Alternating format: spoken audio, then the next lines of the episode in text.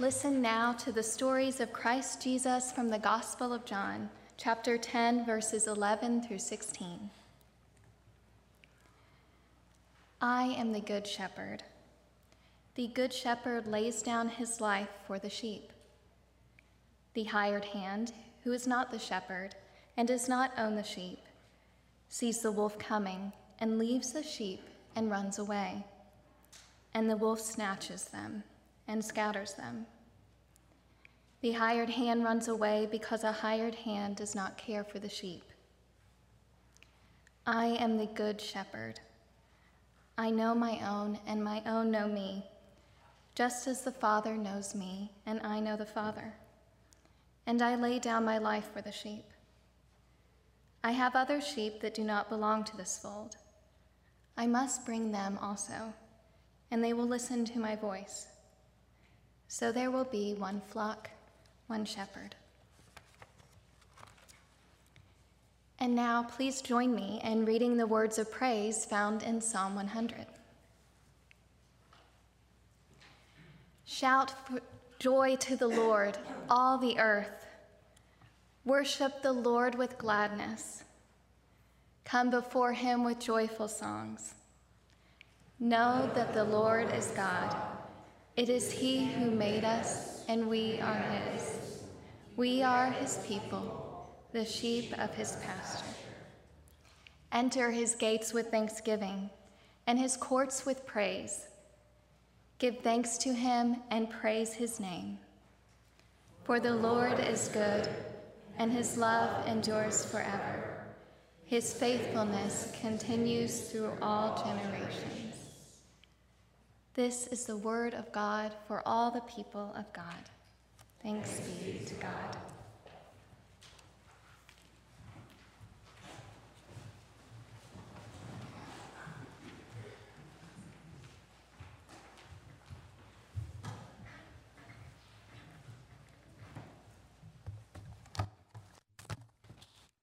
Good morning.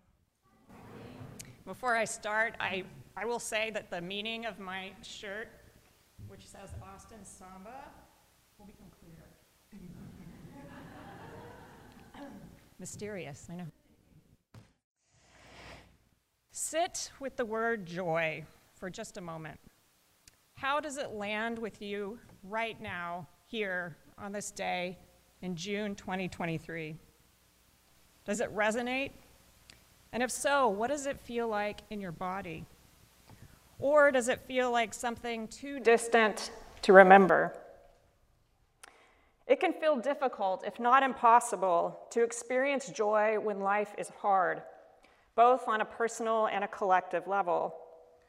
In the midst of national and global trauma and personal loss, I sometimes feel guilty embracing joy.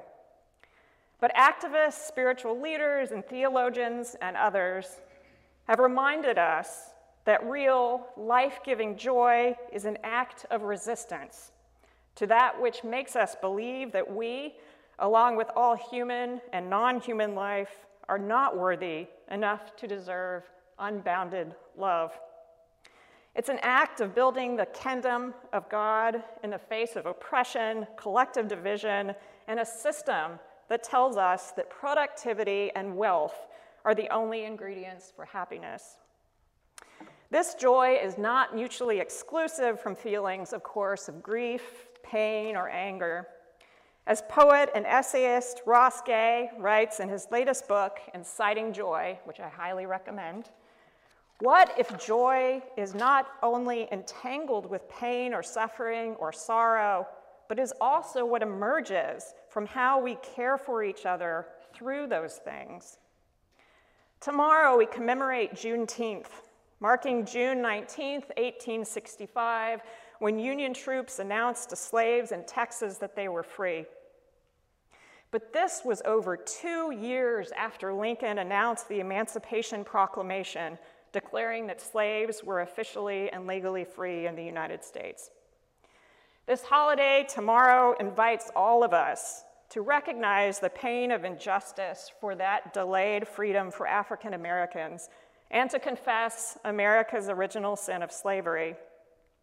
But as many have also noted, it is a day to experience joy, the joy of countering white supremacy, of enacting justice for all, and to celebrate the beauty of Black life and Black lives. To care, as the psalmist says, for all the earth. It does get lighter, I promise. On a personal level, I think about a hot day in spring 2021 when Elliot, my partner Jack, and I went to the Honk Music Festival um, at a park near our house. The first stage we stumbled upon was a group of maybe 25 drummers and 20 dancers, maybe more. I was immediately captivated. It turned out that it was the Austin Samba School, which performs different kinds of Brazilian dance styles. As Elliot and I stood together not more than five feet away from the dancers, I, and I think you too, felt sheer, pure joy. The collective expression of joy through dance, through the body, was absolutely contagious. We couldn't help but dance. Our 30 minutes of being there felt like a spiritual experience to me. And akin to our psalm this morning, it felt almost like worshiping God, the foundation of enduring joy and love.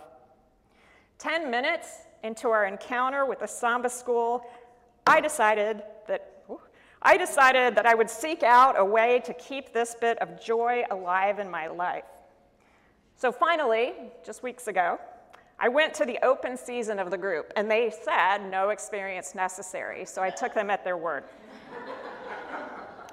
I confess that I'm a terrible dancer when it comes to dance styles with form, but I, other ones are, I guess, okay.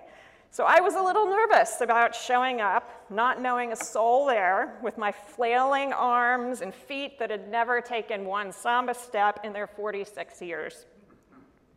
But I was, and I am, determined to keep trying anyway, because I long to feel the same joy that I felt that day, and actually yesterday when Elliot and I heard them perform at a Juneteenth celebration, and to practice it. As theologian Miroslav Volf has said, joy is hard work. Perhaps that is what the psalmist hints at in framing their words as a command or a call. Joy is not only a gift to us, to our world, but also to God. Our dancing bodies and our songs are acts of praise, and they do not depend upon how well we dance. I believe this. Trust this. Or if we can stay on a tune. God might even prefer it that way if we arrive messy and even late, just as we are. I know in my bones that there is real and pure joy in the world the kind I see in Elliot's face when he sings or paints or dances or wears his most rainbowy and fancy clothes, or when he speaks of his late, quirky, and beloved Nana like she was here yesterday, or when my incessant anxieties about my own worth dissolve. This same joy is the birthright of each one of us.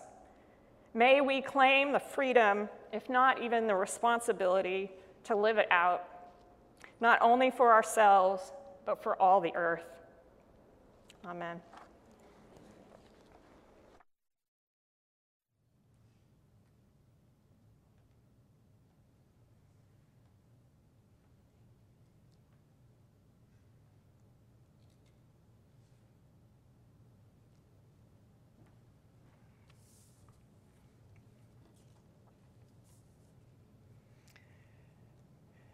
Psalm 100 is as universal a call to joyful worship as we find anywhere in the Bible. In it, as Jenny has just said, the psalmist addresses all the earth, every nation, all of humanity, inviting us to come together in the presence of God singing our noisiest, happiest, most thankful hymns of praise at the top of our lungs. But as I read the psalm this week, I found my vision narrowing. As much as I tried to think globally, I found myself, my heart, and my mind kept returning to the local. I kept wondering what if this universal call to joy is also a specific call to us who entered into God's presence this morning through those doors at the back of this humble sanctuary just off Palmer Lane in Austin, Texas. What if this psalm is a call to us to reflect on the source of our own joy when we, the United Christian Church of Austin, Texas, come together into God's presence? Because I do feel joy when I come here. You may have seen me occasionally dancing. I like to sing when my voice is better. um, so I really do feel joy when I come into this congregation. Um, do you? I hope that you do too. And interestingly, I've noticed that my joy at being in worship with you has not diminished over the 15 years I have been part of this congregation. Though I have been here through times of grief and celebration, as pastors have come and gone, as leadership has changed, as the pandemic isolated us, and as we came back together, and as we have been reminded that even in Christian congregations, life is messy, marred by sin and confusion and by the knowledge that even our best efforts to love one another can fail. Through all of that, and as we work to process it all, joy can hold steady. And I'm grateful to the psalmist for reminding me why this is the case. I'm thankful to the psalmist for calling us not just to worship, but to do the one thing that makes joyful worship possible. Psalm 100, verse 3. The psalmist calls us to know that the Lord is God. It is God who made us and not we ourselves. We are God's people and the sheep of God's pasture. Our joy can be unwavering when we know, when we are deeply assured in our hearts, in our minds, in our souls, when we know that God is God and we are not. Not one of us had the power to give ourselves life. God made us. And even the most active and dedicated among us did not give this church life. God called this congregation into being. And we are not sustained by having the perfect pastor or a flawless leadership team, the best vacation Bible school, or even the most appealing website. Yes, our efforts matter very much and we give glory to God when we offer God our best. But it is not our efforts that sustain us. And if we focused only on our own efforts, on doing everything right, uh, we would enter through these doors with fear, with anxiety for ourselves, for our congregation, and for the future that is in store for us but instead we can enter into this sanctuary with joyful songs of praise, knowing that the Lord is God and we are God's people, the sheep of God's pasture. We are nourished, guided, and deeply loved by the divine source of life, of our own lives of our congregation's life and of the life of the whole world. Thanks be to God.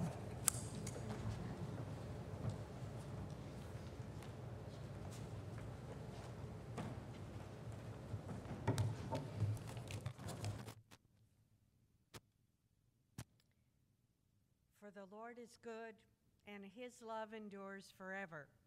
His faithfulness continues through all generations. Faith, love, support through all generations. The final verse of Psalm 100 speaks to the foundation of being able to know joy. The knowledge that you are loved and supported, that you are cared for, that you're not hungry or frightened. For many of us, the bedrock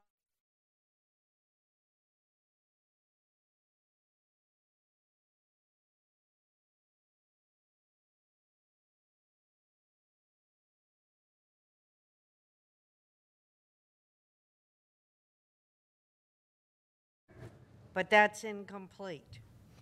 What I haven't often shared is that my father abandoned my family mother, me, and two younger sisters. That happened when I was three years old, and after the divorce, he disappeared. No visits, no phone calls, no birthday cards, and certainly never a penny of child support. And yet I still knew something of what a father was to a daughter because of my church family. The Young Married Fellowship Group, the, excuse me, the Young Married Couples Fellowship Group that my mother belonged to before the divorce kept her on the roster forever. And at those summer picnics, I was taught how to pitch a ball across home plate, more importantly, how to hit the ball that was pitched to you. The athletic coaching included running and diving. Someone always offered us a ride to the United Church of Christ Camp Lakebird Lodge for family weekends because although we owned a car, it was never reliable enough for a three hour trip. A dad put together baby doll furniture when we were young and left their own family to deliver it on Christmas Eve after we were in bed. And when we were older, there were bicycles. Of course, there was lots of advice, some solicited, some not, but hey, that's true for all dads, right? And there was help with college applications back when everything was an original and you put it in the snail mail and perhaps spectacularly, this group of 1950s dads and stay at home moms came up with an offer that was breathtaking. When my youngest sister got a very difficult medical diagnosis, only two treatment options, both had very serious side effects. One of the dads called and said the group had pledged $5,000 to allow my mother to take my sister anywhere in the world for a second or third opinion before embarking on treatment. Of course, my mom turned down the money, but all of us felt the love with which it was offered. All of us felt the love from these dads. Of course, it was the South, so we referred to all of them as our uncles. We knew what they had done made us feel safe and cared for by a man, by many men, because of our church family. And although much has changed in the decades since, including the knowledge that moms assemble furniture and coach sports teams as well as anyone, what hasn't changed is the opportunity we have as a church family today to share our talents and love. You just never know when, as an individual, you may be the father or grandfather that someone is missing from their life. Because if you want to feel joy and happiness, if you want other people to feel joy and happiness, you have to make sure they aren't hungry or afraid or lonely. And as a church, we are called to be at work in our community and in our world to make it possible for others to feel joy. Just as Jenny shared with us this morning, if we can open our hearts to the possibility of joy, we will find it, although maybe not always where expected. Just as Sarah shared with us the joy that is ours in worshiping and living together as a community.